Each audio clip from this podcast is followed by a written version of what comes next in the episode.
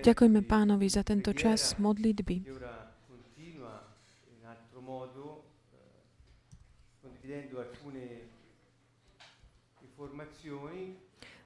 tak zdieľajúc také, opäť sme sa stretli, aby sme sa mohli deliť o také tie informácie a myšlienky, úvahy ohľadom Božieho slova, ktoré nám pomôžu.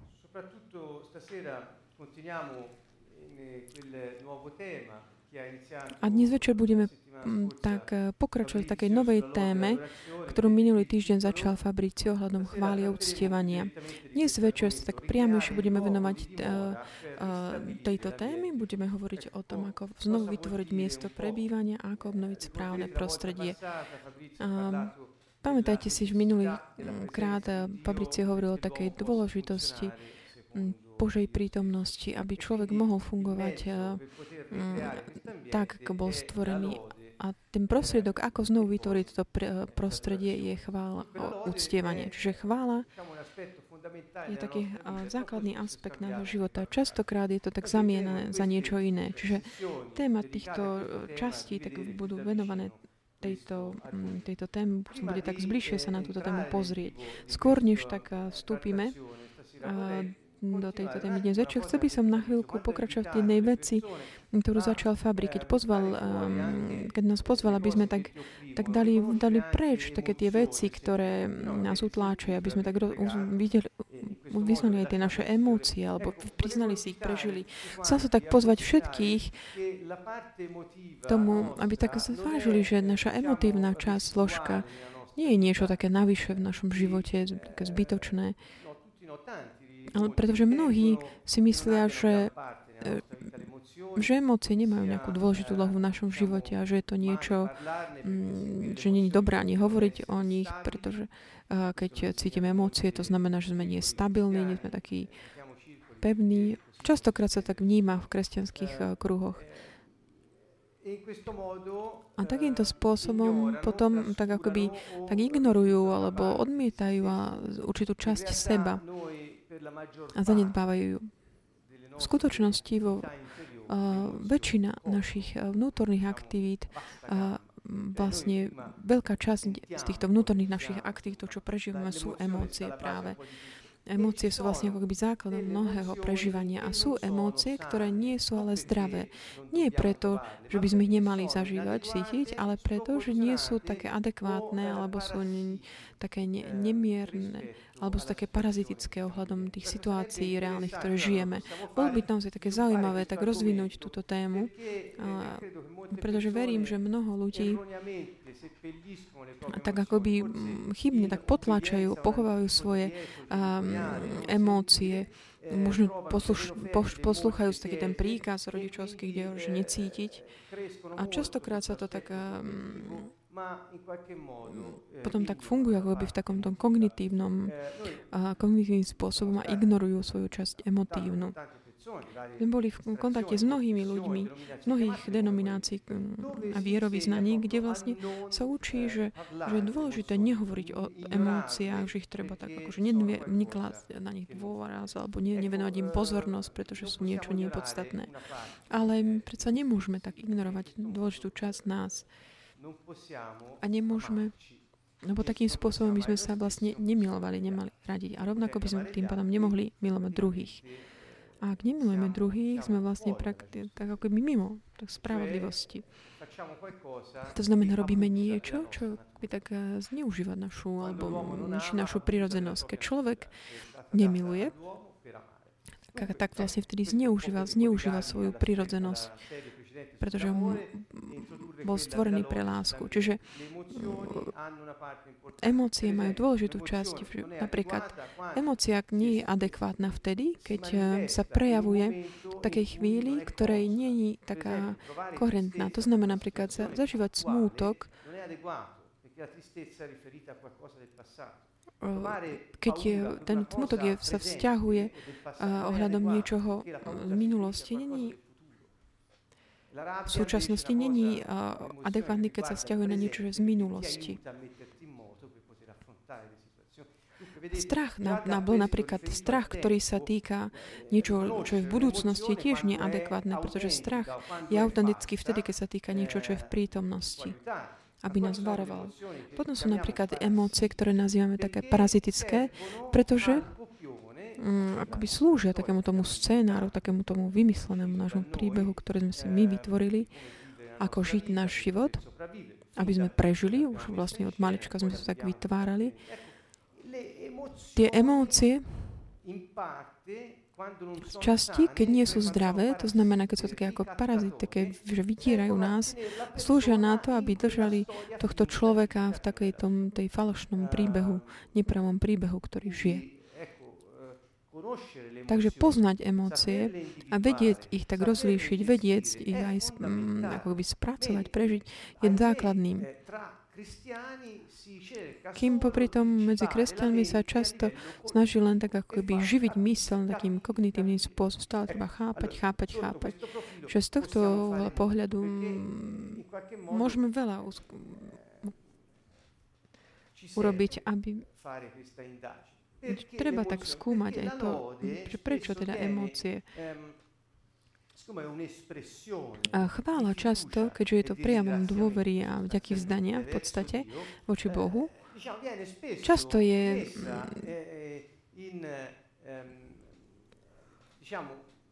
sullo stesso livello delle emozioni fallaci e quindi come espressione sa dáva tak ako keby na úroveň takého nejakého ako keby infantilného spôsobu vyjadrenia toho, čo je v srdci človek. Často mnohých ako hovoria, že keď vidia ľudí, ktorí chvália Boha, tak si taký charakterizujú, že to sú chudáčikovia, ktorí tak idú za svojimi emóciami a oni nemajú takúto zrelosť duchovnú, ktorá sa prejavuje predsa s takou vtichu a takými veľkými myšlienkami a tak. Ale tak prosím, aby sme tak zanechali takéto. Aby sme neodmietali emócie. Aby sme dali bokom akékoľvek predsudky. Aj keď sú takými pokresťančinými, ktoré nás vedú tak ďaleko od takej reality človeka. Ježiš sám sa stal človekom a jeho emócie jednoznačne prejavoval a aj spracovával ich. Čiže vás pozývam, tak naozaj pozri sa na to z tohto uhla pohľadu. Čiže chvála. Prečo? Pretože to prostredie, v ktorom človek funguje, dokáže fungovať, ako nám to uviedol Fabrizio. Boh nazval Eden, toto prostredie. Eden je to miesto takého vychutnania si, ako hovoril minule Fabrizio, a môžeme to definovať tiež ako to miesto prítomnosti, alebo miesto stretnutia. V podstate človek sa teší zo života, vychutnáva si ho, keď je v Božej prítomnosti. To znamená, všetci tí, ktorí dokážu žiť v Božej prítomnosti a s ním, žiť vlastný život, to znamená ten, ktorý Boh pripravil pre nich. Tieto ľudia nachádzajú šťastie, pretože dochádzajú tak vychutnávať ten život. To znamená to miesto takého vychutnania si. Nie nejaké miesto geografické, ktoré sa dá lokalizovať nejak, ale je to ten moment v tom čase, v ktorom si v Božej prítomnosti a môžeš si vychutnať to, čo on pripravil pre teba. Predovšetkým jeho prítomnosť a jeho plán pre teba.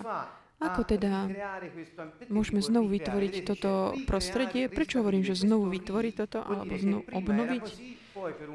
Čo to znamená, že predtým to bolo tak, potom už nebolo a potom teraz sa môžeme vrátiť do tej situácie, aká bola, to znamená k tej pôvodnej situácii. Prečo? Pretože keď Boh stvoril človeka, dal ho do tohto Edenu, do toho miesta, kde mohol prebývať spolu s ním a vychutnávať si stvorenie. Pamätáte si, Adamovi bola daná úloha tak dávať meno zvieratám, tak ako keby vládnuť v zemi, spravovať ju. A robil to všetko v Božej prítomnosti. Ale v dôsledku hriechu, takého oddelenia človeka od Boha, táto situácia už nebola možná. Preto všetka tá námaha človeka, Od kapitoly 3 Genesis až po ten moment, kedy prišiel Pán, je taký dlhá perióda, ktorej ľudia, používam tak túžili, po čom ľudia túžili z celého srdca. To je taká túžba, ktorá je až taká, ktorá sa nedá ani len popísať, až taká je silná, hlboká. Túžil ten človek potom, aby znovu bola možná tá prítomnosť. Ako to robili? Systém bol taký, že tak vytvárali, budovali si oltáriky a snažili sa prinášať obety, aby sa vytvorilo niečo. To je ten náboženský systém, ktorý človek vždy tak akoby hľadal potom po páde človeka, aby znovu si mohol vytvoriť to prostredie, aby mohol tak naplniť to prázdno, ktoré bolo vytvorené potom oddelenie od Boha. A kvôli tomu, že musel tak odísť z toho miesta takého vychutnávania si života.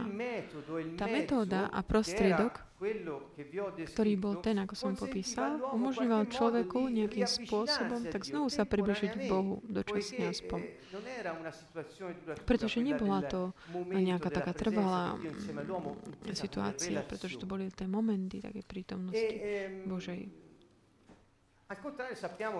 Naopak my vieme, že už keď Ježiš prišiel, to znamená, keď dal sám seba ako večnú obetu za ľudí, pre ľudí a v sebe zničil hriech a smrť, raz a na veky dal túto obetu a umožnil človekom, ľuďom, aby mohli spolu takú novú živú cestu, to znamená je skrýho krv, ktorá otvorila znovu cestu smerom k raju, k tomu miestu, kde ľudia si môžu vychutnávať Božiu prítomnosť. To znamená, môžu mať vzťah s Otcom.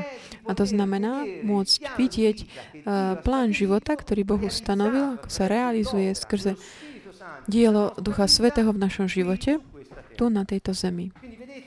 Čiže vidíme, to, čo hovorím, nie je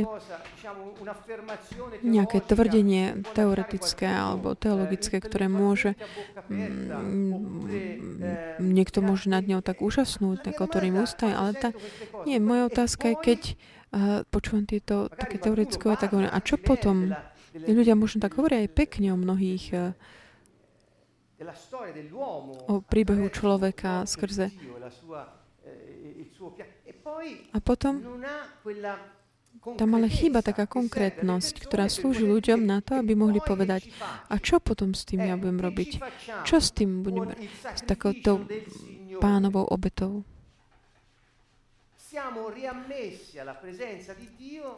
Môžeme znovu vstúpiť do Božej prítomnosti, ako by sme si teraz na novu, na tejto zemi mohli tak vychutnávať to miesto stretnutia, ktoré už nie je viac limitované len na ten čas obety, ktorá bola ponoka raz a navždy, pretože tá obeta trvá na veky.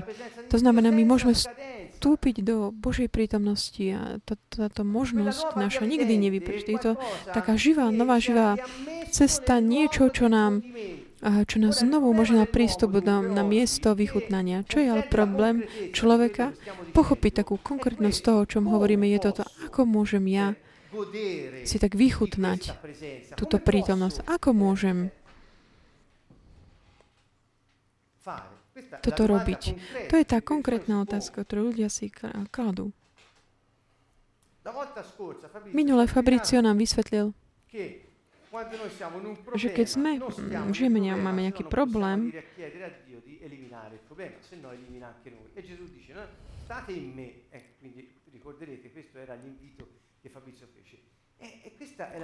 hovoril, že zostaňte vo mňa.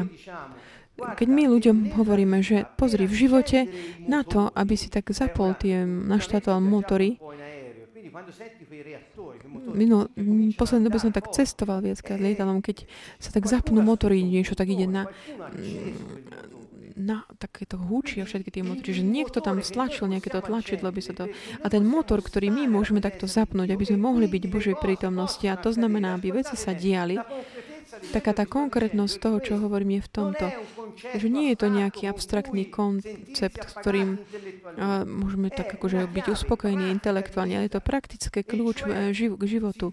To znamená, my môžeme byť v Božej prítomnosti, my môžeme vidieť jeho plán, večný plán, ako sa realizuje pre nás len vtedy, ak my tak zapneme tie motory. Prakticky. Ako sa zapnú tieto motory? Tým kľúčom, ktorý my máme v tejto chvíli, je chvála. Hovorím dnes večer. Ten kľúč, o ktorom hovoríme dnes večer, je chvála. A tá chvála je ten prostriedok, ktorý Boh od večnosti, k čomu pozýval Boh, aby ľudia, aby to používali, aby mohli tak vytvárať priestor pre jeho prítomnosť v tejto dimenzii a v ich životoch. Aby on tak znovu usporiadal človeka podľa Boha. Duch, duša a telo. Je to veľmi hlboký ten koncept, o ktorom hovorí. Nie je to nespievať piesňa, alebo nejaké pekné hlasy predstaviť, alebo nejaký program. To nie je chvála, to je len organizácia nejakej neziskovej organizácie. No okej. Ale to nie je chvála. Je to okej, ale nie je to chvála, niečo hlbšie. Je to taký praktický kľúč a konkrétny. Keď sme spolu, ako dnes večer, a mnohí sledujú aj cez web. A mnohí sú tu prítomní spolu s nami v sále. Keď sa stretneme a sme spolu, to umožní, aby tento kľúč bol používaný s takou veľkou mocou. Aby v našich životoch sa mohlo diať to, čo on pripravil.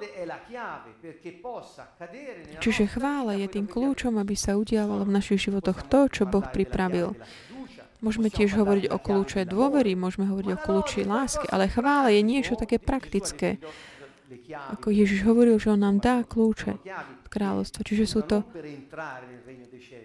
kľúče, ktoré sa nepoužijú na to, aby sme vstúpili do Božieho kráľovstva, ale sú to tie kľúče, použijeme v tom Božom kráľovstve, sú tie princípy, tie duchovné zákony, ktoré Boh nám dal tým, ktorí sa dôverujú mu, aby oni mohli potom dať do pohybu ten motor, nebeský motor v ich životoch.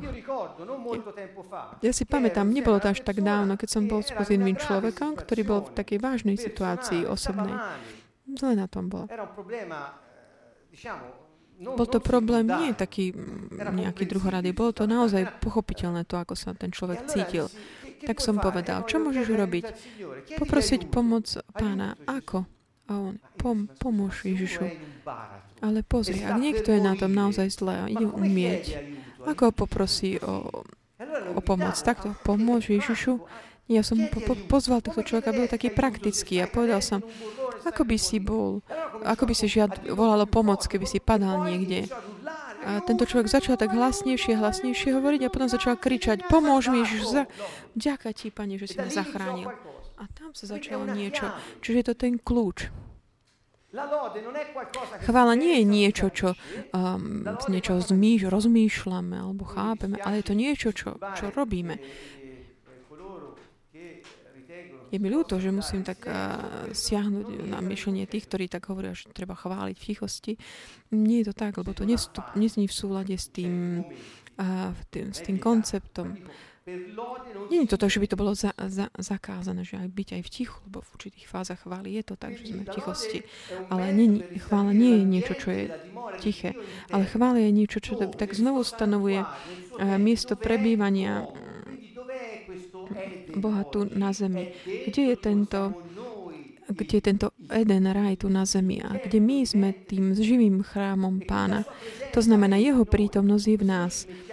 Čiže keď my sa dáme tak do takého poriadku, aby sme mu umožnili konať v našom živote, snažím sa byť ešte konkrétnejšie. Kto chce, aby sa realizoval v jeho živote plán, ktorý Boh pripravil pre neho alebo pre ňu? Kto potom túži? Vidím tu veľa rúk pozdvihnutých. To je gesto dôvery, viery. Áno, dôverujem Tebe, Pane, chcem to. Takže, aby sme toto mohli realizovať, treba, aby sme my sa tak dali k dispozícii prijať to, čo je pripravené. Ak my sme nejaký taký poprekrúcaný a nedokážeme prijať to, čo Boh pripravuje. Chvála je to takouto podmienkou, stavom našho srdca, ktorý taký plný dôvery a nádej, lásky. Nie je to niečo, čo môžeme len hlasom si vyprodukovať, ale môže to byť chápané ako aj taký postoj, stav nášho srdca, ktoré je vždy také dôverujúce v Pána. Vždy také vďačné srdce. Je srdcom toho, kto chváli. Čiže nejde len o to, že hovoriť úst. Pretože ak ústa hovoria z plnosti srdca, ako hovorí Ježiš, prejavuje to, čo máme vnútri. Ak naše srdce je vďačné, môžeme povedať tiež, že chválime Boha. Ak naše srdce nie je vďačné Bohu, môžeme spievať aj všetky krásne piesne, ktoré existujú v kresťanskom repertoári, ale to nie je chvála. Je to len koncert, na ktorom sa podieľame. Takže srdce, také vďačné srdce, plné dôvery, to je základ, na ktorom naše ústa môžu tak vyjadrovať svoju chválu. Ďalšia vec, ako vidíme, tá chvála má rôzne úrovne, má rôzne spôsoby prejavu. Fabrizio to už naznačil. Použijúc hebrejské slova, ktoré budeme používať tiež, lebo to sú tie slova, ktoré prevzaté z Biblie. Veľakrát som už dnes použil slovo chvála, aj toto nie je konkrétne, pretože v taliančine to je náročnejšie, pretože v hebrejčine to slovo chvála má mnoho slov vlastne. A všetky vyjadrujú taký akoby rôzny postoj toho človeka, ktorý chváli. Ale ak my ideme sa pozrieť na to, čo tá chvála znamená, vidíme, že chvála stále zapája aj telo. Chcel by som vám ukázať toto. Boh pozýva ľudí, aby ho chválili. Nie preto, že on to potrebuje, ale preto, že to umožní ľuďom, aby mohli tak ako keby zapnúť ten motor. Keď Boh povie chváľ ma, hovorí vtedy rob to, celým tebou. To jest, napríklad, chvál ma aj pozdvihnutými rukami. Pozdvihni ma aj vystretými rukami nahlas, alebo hrajúc na nástroji, alebo skáčuc sem tam, alebo tak naplnený tebou, čakáš na tvoje slovo.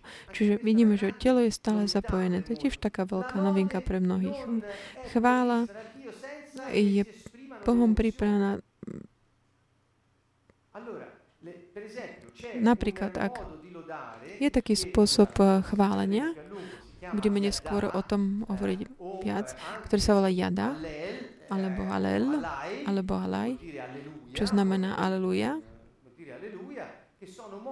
To sú tie spôsoby, kde tá radosť a emócie tak ako by preklasom sú prejavom tej takej vďačnosti alebo niečo, čo je až také neuchopiteľné. Čiže Boh umožní, aby ľudia skrze to vďačné srdce, ktoré majú voči nemu, aby to vyjadrili nielen slovami, ale aj tým, že budú skákať od radosti alebo budú volať jeho meno plný vďačnosti. To sú emotívne prejavy, aj fyzické prejavy. Čiže keď niekto vám povie, a ty ideš za nasledujúce emócie, on nevie, čo ty hovoríš, čo hovorí. A preto už mu je odpustené. Keď niekto ti povie, a vy takto tancuje a zapájete aj telo. Ja si pamätám, v prvých časoch po mojom obrátení, keď ľudia dvíhali ruky, ja som to považoval taký delikt v tých časoch. Ale hovorím, Boh pozýva robiť toto. Čiže on hovorí aj blahoslavení tí, ktorí tak uskutočňujú moje slovo. Čiže nehovorím to len tak, že niekde som to počula, tak, že som to zažila. Tak dôverujúc Božie slovo som aj zakusil to, čo to znamená, tak zapnutý motory. V čom je tá konkrétnosť toho, čo som hovoril, tak je, že veci sa budú diať. Že buď vola tvoja, Pane. Lebo o toto ide, pretože náš život závisí od jeho vôli a naša jeho vôľa je to, že robil pre nás plány radosti a pokoja. Čiže na to, aby sme mohli prijaviť ten plán života, ktorý on pripravil, my Máme možnosť tak dať sa, ako by usporiadať sa v našom vnútri, tak ako on ustanovil, aby sme tak sa predisponovali na prijatie toho, čo pripravil. Okrem iného, chvála tak ustanovuje aj takúto, ten primát ducha. A chcel by som sa tak vrátiť sa k tomu, čo sme hovorili na úvod ohľadom tých obetách, ktorých sme hovorili na úvode. Hovorili sme, že vieme, že v Novom zákone je jasne povedané,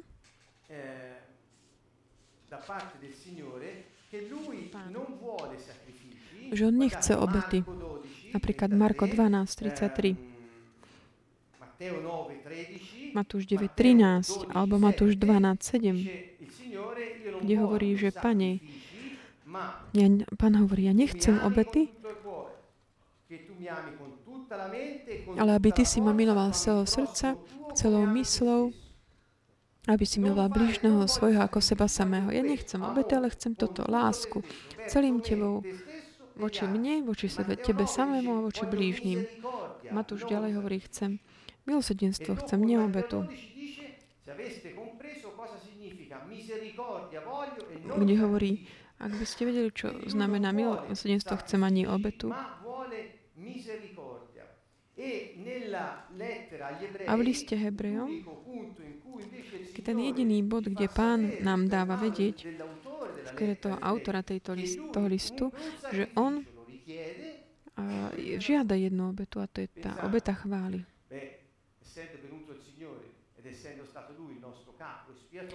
Keďže Pán prišiel, on bol našou to obetou, už nie je viac potrebné tie obety. On hovorí, čiže nie je takéto obety, už nerobte ich viac, ale jednu obetu vyžadujem, a to je obeta chvály.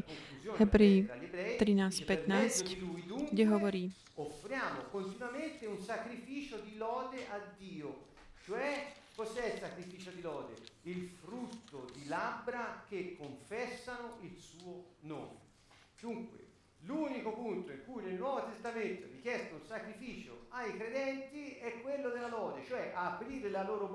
čiže v ňom prinášame obetu slávy, a to je ovocie úst, ktoré vyznávajú jeho meno. To znamená vyznávať veľkosť jeho mena nahlas. Prečo je to obeta chvály? Pretože to niečo stojí.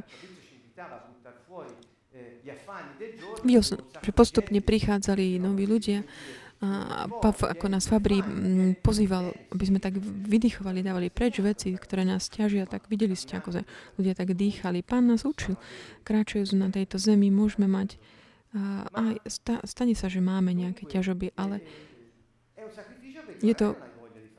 je to obeta, pretože veľakrát nemáš vôľu, chuť to robiť. Ale on hovorí, chváľ ma, to znamená pozdvihni svoje ruky a začni ďakovať za to, čo som urobil, a za to, čo robím a čo urobím.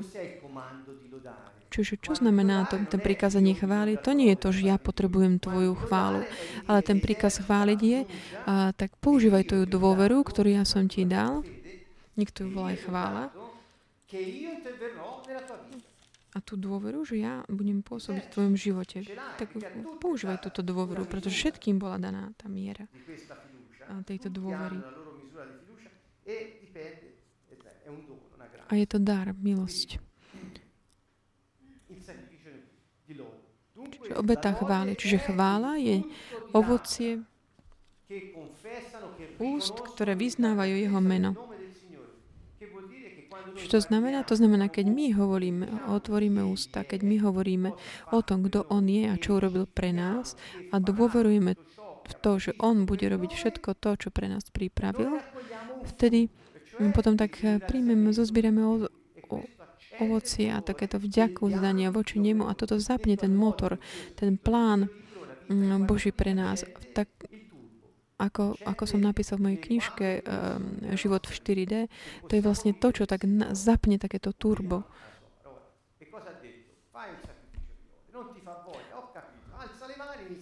On hovoril, prines mi obetu chvály, nechce sa mi, ok, ja viem, ale uzdvihni sa, tak ja urob to.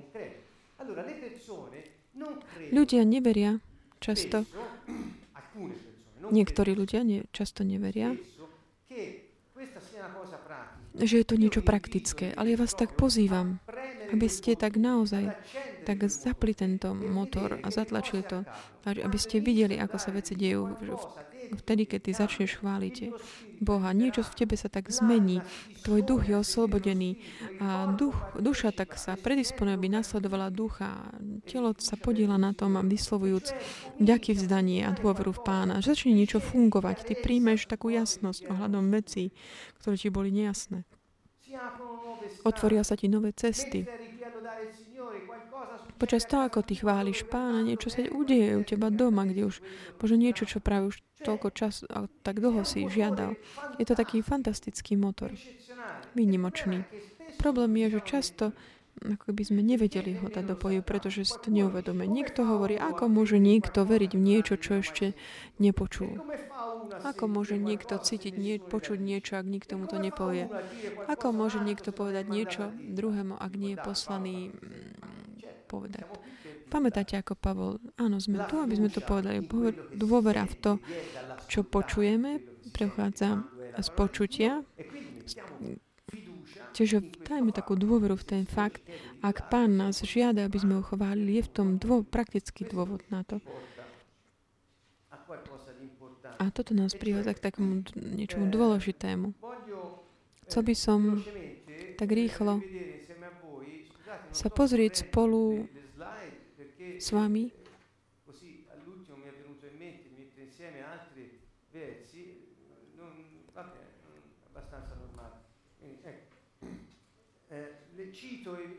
Budem citovať verše, aby ste ich mohli si potom pozrieť vo Evanjeliu Lukáša. Nachádzame 3 verše state, kde sa hovorí o chvále. Lukášovi 5:26.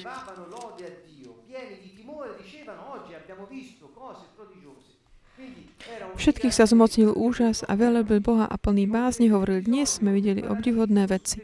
Pamätáte si ten príbeh, kde bol ten ochrnutý na lôžku a Pán mu povedal, boli ti odpustené hriechy, postav sa a choď. Čiže všetci boli takí úžasné, čiže za to, čo Boh urobil. Ďalej Lukáš 10. Kedy sa učeníci vrátili, potom ako ich Ježiš poslal, oni sa vrátia a hovoria, Páne, niečo výnimočné sa stalo. Išli sme.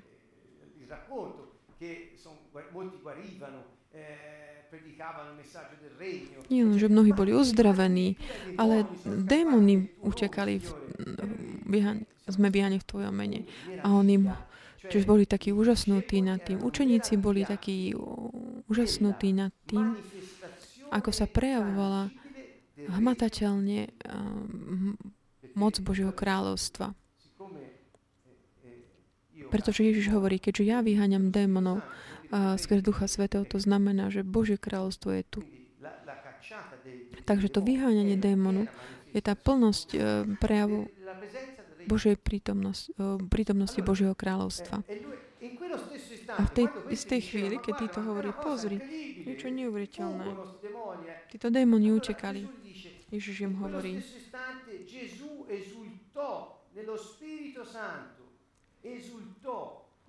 Ježiš tak zaplesal v Duchu Svetom.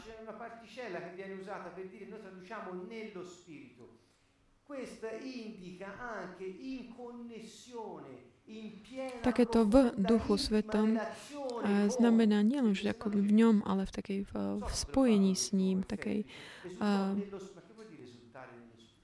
spojení s ním, takej jednote s ním.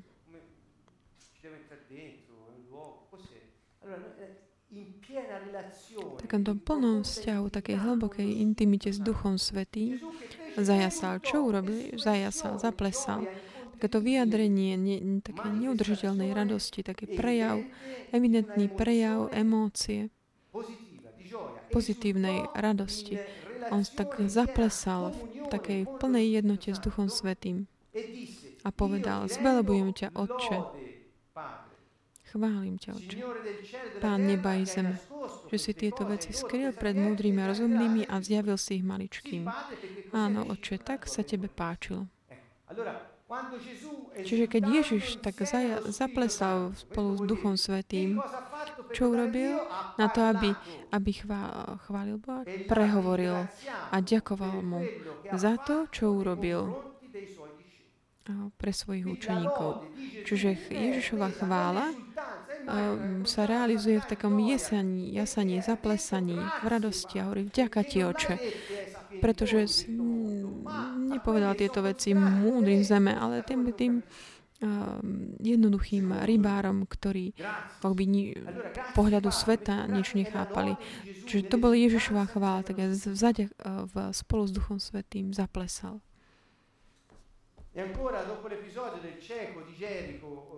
A ďalej taký ten príbeh slepého v Jerichu. Tento hneď po uzdravení ho nasledoval a chválil Boha. Zdával chválu vďaku Bohu za to, čo sa udialo. Čiže tá vďačnosť je taký ten postoj, ktorý je potrebný, nevyhnutný pre chválu. Ak potom pozrieme sa na knihu Zjavení, tre brani soltanto. Dovremmo leggere perché si pensi che quanto è concreto questo atteggiamento. Allora, je vidno také, aké to konkrétne. Zjavenie 5:13. A všetko tvorstvo na nebi, na zemi, pod zemou i na mori a všetko, čo je na nich, počul som volať sediacemu na tróne a Baránkovi dobrorečenia, česť, sláva a moc na veky vekov. 7:11-12.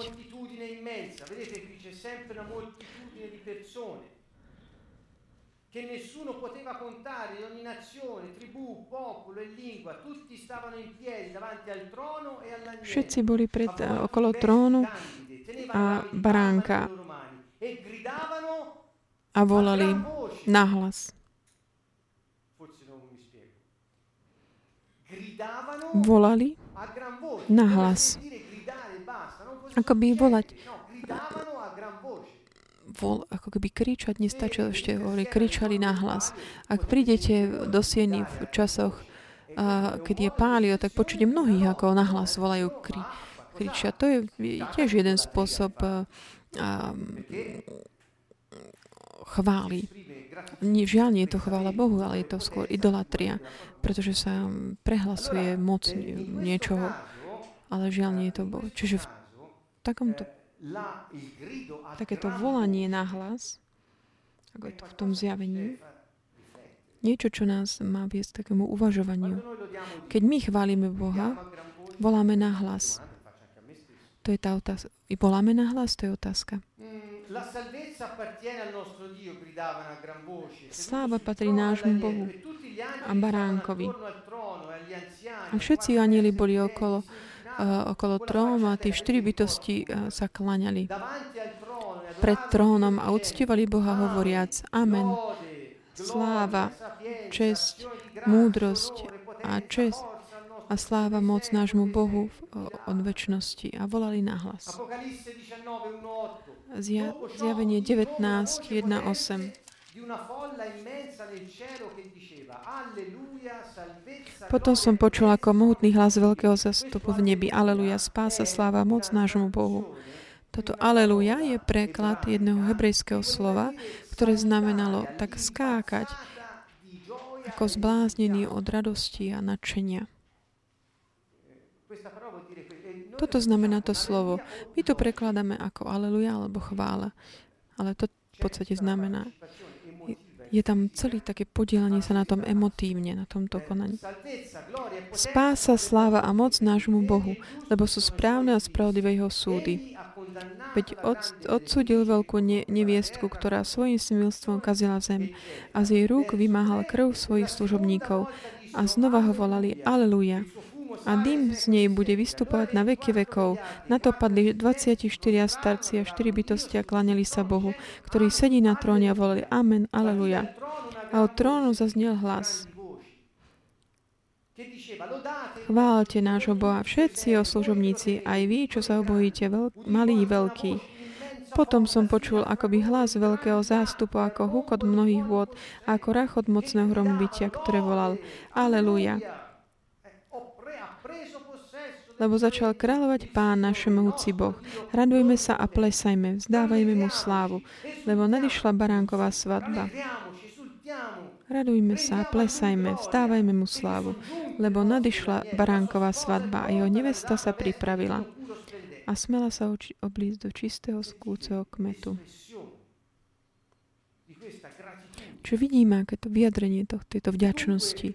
Čiže veriaci, ktorý nechváli Boha, ktorý nevyjadruje svoju vďačnosť, vďačnosť srdca, pravdepodobne má možno také zábrany v sebe, také staré zábrany, ktoré hovorí, mu bránia prejaviť sa. Sú to veci, ktoré mu neprejav sa. Niekedy ľudia sa ocitnú v takom ako keby blokovaní, pretože vnútri majú ako keby niečo s takým, niekoho vnútri majú s takou červenou lopatkou, že keď tak začne cítiť, že chce prejaviť túto vďačnosť, niečo sa mu tak povie, neprejavil sa. Vnútri si to tak niekedy hovoríme. A tým pádom vlastne poslúchame také tie ako keby staré zákazy. Ak toto rozpoznáte v sebe, tak nenasledujte to, ale je to taká práca do hĺbky v našom vnútri.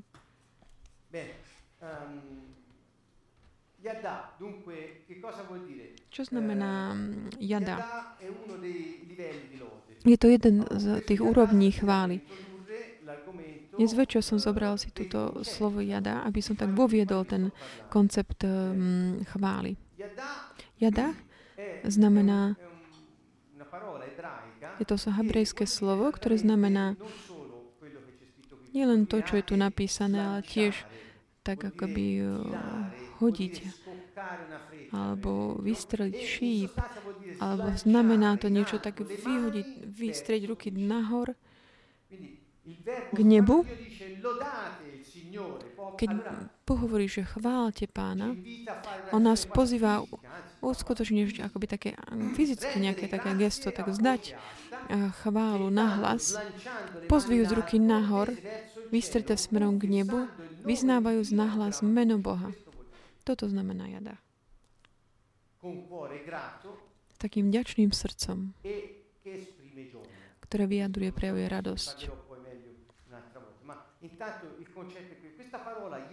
Toto slovo jada je to isté slovo, má ten istý koreň ako jeuda, čo znamená Júda.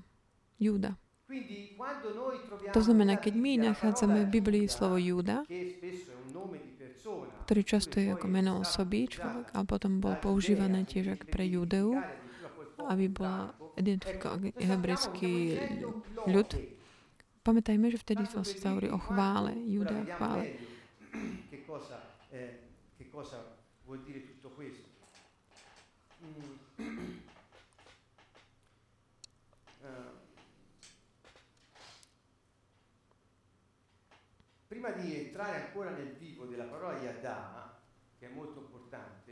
Ešte kým tak viac vstúpime do toho významu slova jada, chcel by som tak ešte sa tak naznačí trošku ohľadom cieľu, zámeru našich stretnutí. Čiže nie je to len o tom, že sa stretneme, pozdravíme, pár hodín sme spolu. To vždy nám robí dobre, je to príjemné, pestujú sa vzťahy a tak. Ale aký je taký ten pôvodné poslanie, zámer toho stretnutí veriacich? Čo to znamená veriaci? Tí, ktorí dôverujú Pánovi. A čo je teda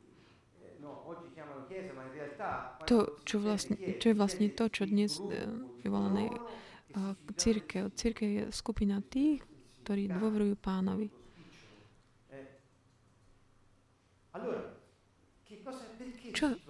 Prečo sa stretávame? Podľa vás, čo by to mohlo byť tým dôvodom hlavným toho? Mnohí sa stretávajú na to, aby bol realizovaný určitý program. Určité piesne sa spievajú sa.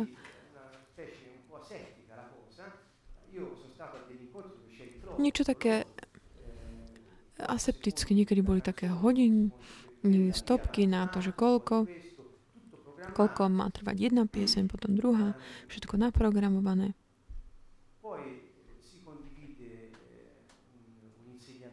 Potom sa zdieľa určité vyučovanie a často potom ľudia idú teda preč. Ale niekedy odtiaľ odídem. A čo bol cieľom tohto?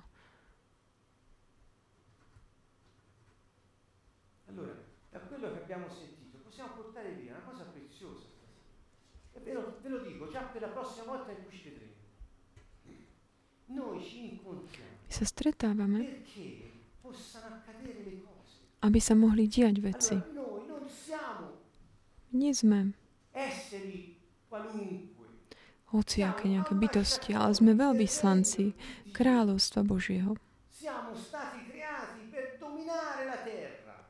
A boli sme stvorení na to, aby sme vládli na zemi. A sme obrazom, Božím obrazom v tejto dimenzii. A fungujeme na jeho podobu, ak chceme.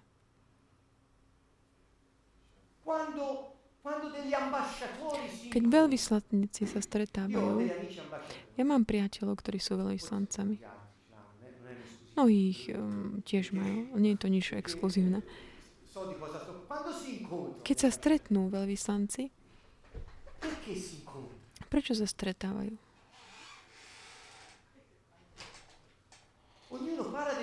Každý hovorí o tej svojej krajine, chváli svoju krajinu a tak ponúka také riešenia a spoločne zabezpečia, aby sa pre ich krajiny veci aj diali. Preto sa stretávajú, dohodnú sa. Volá sa to diplomacia, OK. A my prečo sa stretávame? Naša krajina je ten istý, nie sme nejaký veľvyslanci iných krajín. Prečo sa teda máme stretávať? Stretávame, aby sa veci diali.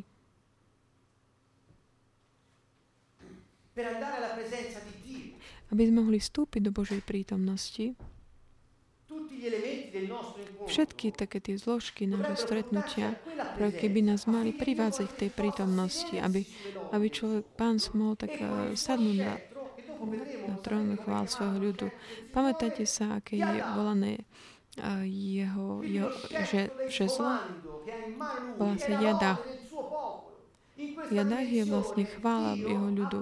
V tejto dimenzii Boh potrebuje také čisté srdcia, ktoré sú vďačné, ktoré mu budú vytvárať priestor a budú mu hovoriť, áno, chceme ťa. Áno, chceme ťa. Je to jednoduché. Čiže my, keď sa stretávame sa na to, aby sme vytvorili toto prostredie, aby tam tak dokopy také tie reaktory, také motory všetkých tých mocných lietadiel okolo, alebo som dal tento príklad takých tých, ktoré sa zapnú tak naraz a stane sa to takým miestom stretnutia s Pánom a vychutnania si jeho prítomnosti a veci v našich životoch sa dejú. Boží plán sa realizuje. Možno, že to neuvidíš dnes večer, ale zajtra večer. My vytvárame priestor pre Božiu vôľu. Nie preto, že by sa to nemohlo realizovať inak, ale Boh sa rozhodol, že bude veci konať spolu s nami tu na tejto zemi.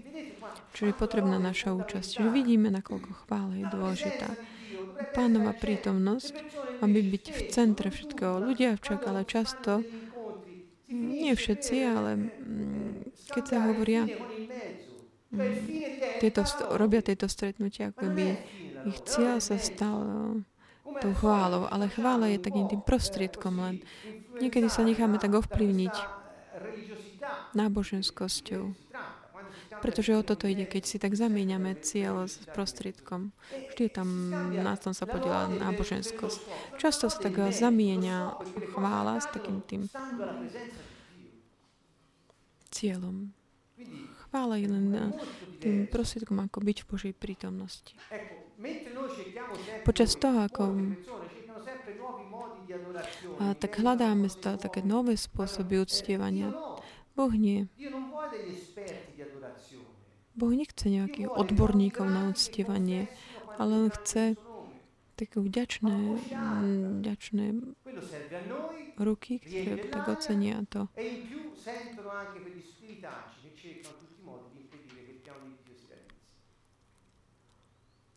A vlastne také spolu vlastne je možné lepšie rozlišovať. Aj to rozlišiť to, čo Boh chce, aby sme to my nasledovali aj podľa jeho inštrukcií. Vždy, keď sa priblížime k nemu, je to preto, aby on mohol nájsť také tie otvorené kanály tu na zemi. Čiže dôvod, prečo sa stretávame, je takýto. To znamená, keď povieš, že stretávajú sa v stredu večera o 8:30. Tejto chce, aby sme mali už tak zapnuté motory už predtým, keď preto Pavol hovorí, keď prichádzate na zhromaždenie, prineste žalmy. Pretože Pavol má... Takže prečo mám zapnúť motory? Lebo sa idem stretnúť s ostatnými veľvyslancami a chcem, aby sa niečo dialo. Aby Boh mal takú voľnú cestu v mojom živote a v živote druhých. Nie je to niečo také veľké, zanedbateľné, ale je to niečo požehnané. Hovorí, blahoslavení tí, ktorí sú chudobní, pretože ich je nebeské kráľovstvo. To znamená, že chudoba toho chudobného skončila vtedy, keď spozná spravodlivosť Božieho kráľovstva.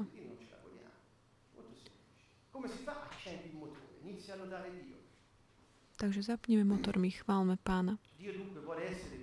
Boh teda chce byť prítomný medzi nami a skrze jeho prítomnosť dať nám tak možnosť vychutnať si ten jeho nový život. Čiže nezáleží už na tom, kde si, ale záleží na tom, kto si, kto je s tebou. Pamätáte, ako Ježiš povedal, a že nejde o chválu na nejakom vrchu alebo v chráme, ale Boh hľadá ctiteľov v duchu a v pravde.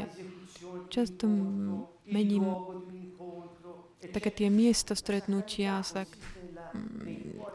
ako to je, sa považuje za takú túto svetosť, ale tá svetosť je v tom, aký je postoj srdca toho človeka voči Bohu.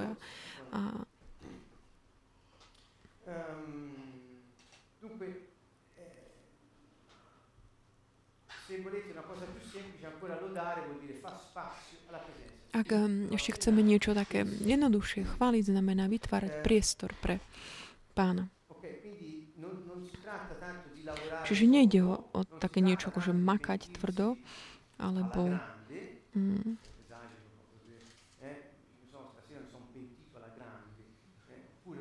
alebo že tak krvopotne sa kajať, alebo že tvrdo som všetko pripravil, alebo veľa som sa zapotil. Nie.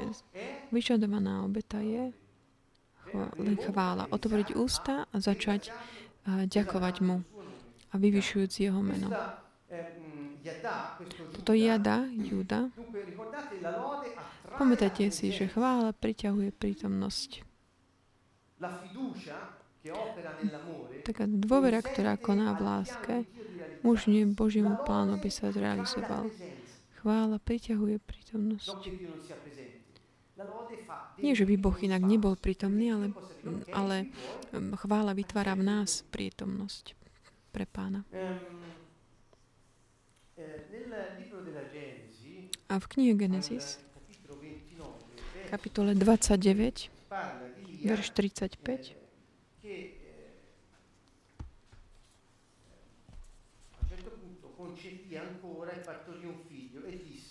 questa volta loderò il Signore.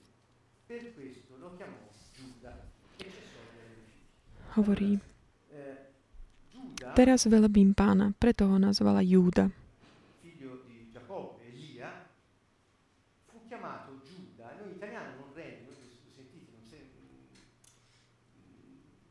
bisogna dire non sa di niente, non rende l'idea.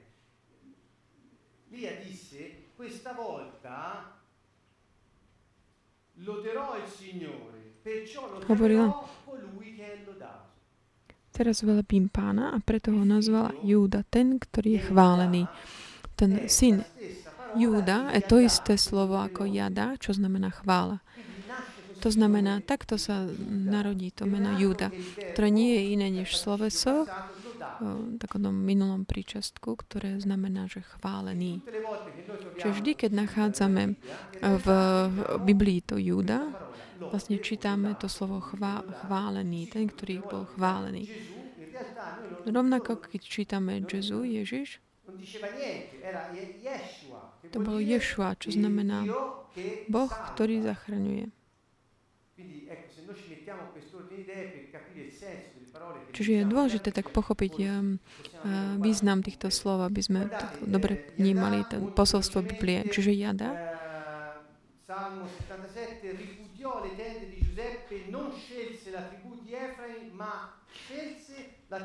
zavrhol stánok Jozefov ani Efraimov. Kmeň si nezvolil, lež vyvolil si kmeň Júdov. Vrch Sion, ten si obľúbil. Žalm 78. Prvej knihy Kroník 28.4. Pán Boh Izraela ma však vyvolil z celého domu môjho otca, aby som bol kráľom nad Izraelom na veky, lebo Júdu si zvolil za knieža. V Júdovom dome, dom môjho otca a v dome môjho otca sa mu páčilo mňa ustanoviť za kráľa nad celým Izraelom.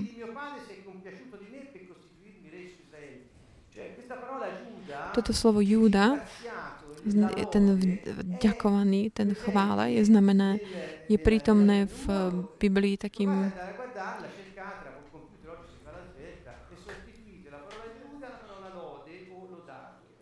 Často skúste si tak vyhľadať všetky slova Júda a nahradiť si to slovom chvála.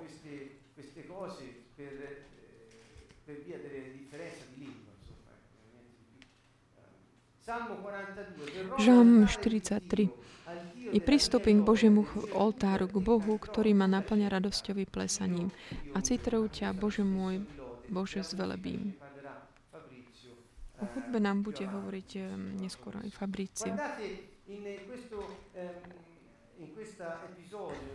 V ďalšom takej príbehu z druhej knihy Kroník o tom, nakoľko chvála mala dôležitú úlohu v tom, aby sa dialo to, čo Boh pripravil.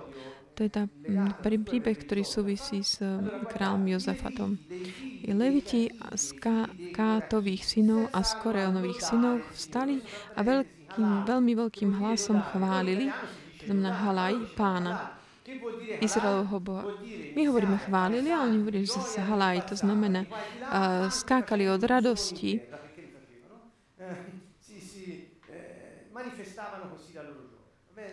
Takto prejavili svoju radosť. Čiže veľkým hlasom chválili takto halaj pána Izraelho Boha. Včas ráno vstali a vyšli na púšť Tekue.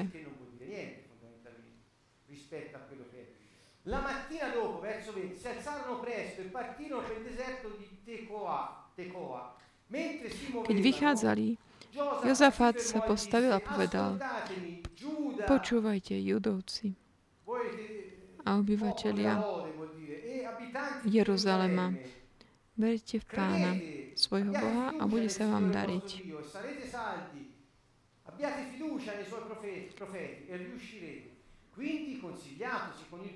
Poradil sa s ľudom a rozhodol, aby Pánovi speváci a oslavovatelia kráčali v posvetnej ozdobe pred ozbrojencami, aby chválili halal Pána hovoriac: Oslavujte, jada Pána, lebo jeho milostinstvo trvá na veky. Hovorili čo? Aby pozdvihovali ruky do výšky, a tak pozdvihovali svoj hlas v vďačnosti na slavu mena veľkého Boha. Jedni teda tak tancovali a kričali a volali a všetci za nimi vlastne robili toto a toto. Čiže ak chcete niečo vidieť takéto podobné, nie voči Bohu, ale ak chcete niečo podobné zažiť, vidieť, uvidíte niečo v počasoch pália tu v Siene. Niektorí budú tak... Hovorím to, pretože to naozaj dá tak jasnú predstavu. Oni to robia voči svojim modlám a my nie. Prečo? Pretože Boh pre ľudí zostáva akoby niečo, čo je pre mnohých.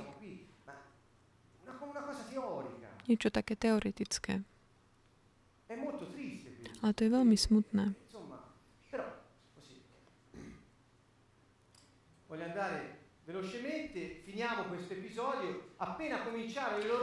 Čiže pokračujeme v tej druhej knihe Kroník a v čase, keď začali plesať a oslovať Tehila,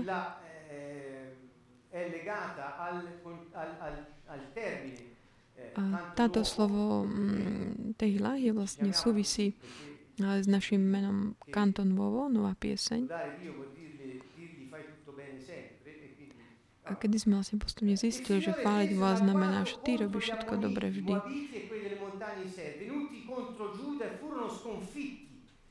Čiže keď začali plesať a oslavovať, obrátil Pán proti Amončanom, Mávčanom a Horaľom zo Seiru prostriešky, ktorí šli proti Júdovi a porazil ich. Čiže čo sa dialo, keď jedni chválili Boha, niekto volal taký ten bojový pokrik, nepriatelia boli porazení. Je to príbeh, ktorý sa historicky udial, kde je takým tým kľúčom k tomu motoru, aby víťazstvo sa realizovalo, bolo dané do rúk tých, ktorých chválili. Amončania a Mávčania sa totiž postavili proti obyvateľom Pohoria Seir,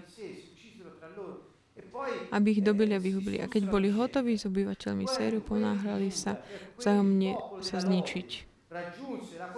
Judovci prišli na miesto, odkiaľ bol výhľad na púšť. Obrátili sa smerom k zástupu a videli iba mŕtvoly popadané na zem. Nebolo nikoho, kto by sa bol zachránil. Že bol tu už vyhratý boj ako? Chváliac Pána, volajúc prejavúc neudržiteľnú bolesť, teda neudržiteľnú radosť, a s takou vďačnosťou a dovolujúc, aby zo srdca tak vychádzala taká nová pieseň. A takto zvíťazili v tom boji. Také tie boje v našom živote, také tie zápasy proti tým situáciám, ktoré nás sú utláčať, alebo tak, ako proti ním bojovať? Ako môžeme bojovať? Ja dnes večera hovorím, je to konkrétne, funguje to. Funguje pre našich priateľov na Slovensku. Tak znamená, pozdvihneme ruky k nebu a začneme hovoriť vďaka, Pane, dôverujúc jeho prísľubom a prejavujúc s plesaním takúto vďaku, ktorú máme v srdci. A Boh si nájde taký priestor na to, aby mohol tak konať, pôsobiť v našom živote takým špeciálnym spôsobom.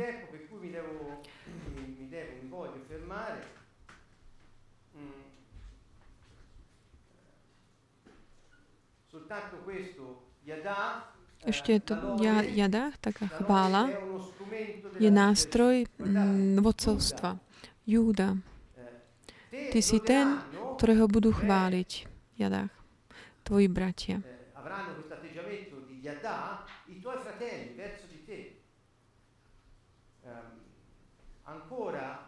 Ďalej, jadách tiež znamená, že ten, kto chváli, je v takej tej prvej línii v boji.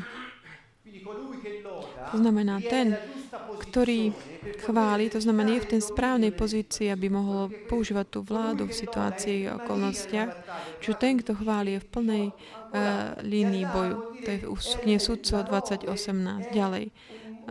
Jada je tiež tá modalita na takú ochranu múrov mesta, tak by bol chránený náš život. Jada je vlastne to žezlo. Moje galáda, moje Manases, Efraim je príľba mojej hlavy a Júda moje žezlo vladárske. Žalm 108:9. Pán nám hovorí, že keď kráľ tak vystrie svoje žezlo voči niekomu, viete, že čo to znamená? To znamená, že udeluje priazeň. Čiže kráľ nepotrebuje, aby si ty za každú cenu prehovoril. To znamená, on len tak skrze také svoje žezlo učí človeka, ktorému príjma, udeluje priazeň. Keď on hovorí, že jeho žezlo je v chvále, je to naozaj veľký dar. Ďalej, kniha Zjavení, opäť je tam Leu z Júdovho kmeňa. Ďalej, známy je Boh Judej a v Izraeli je jeho veľké meno. Jeruzalem má tam na Sione príbytok. Čiže kde je miesto príbytku? Na chvále, vo chvále.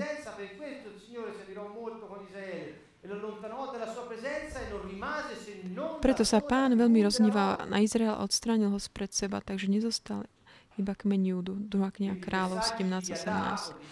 Takže to posolstvo Júdu, alebo Jeda, ako sme počuli dnes večer, je toto.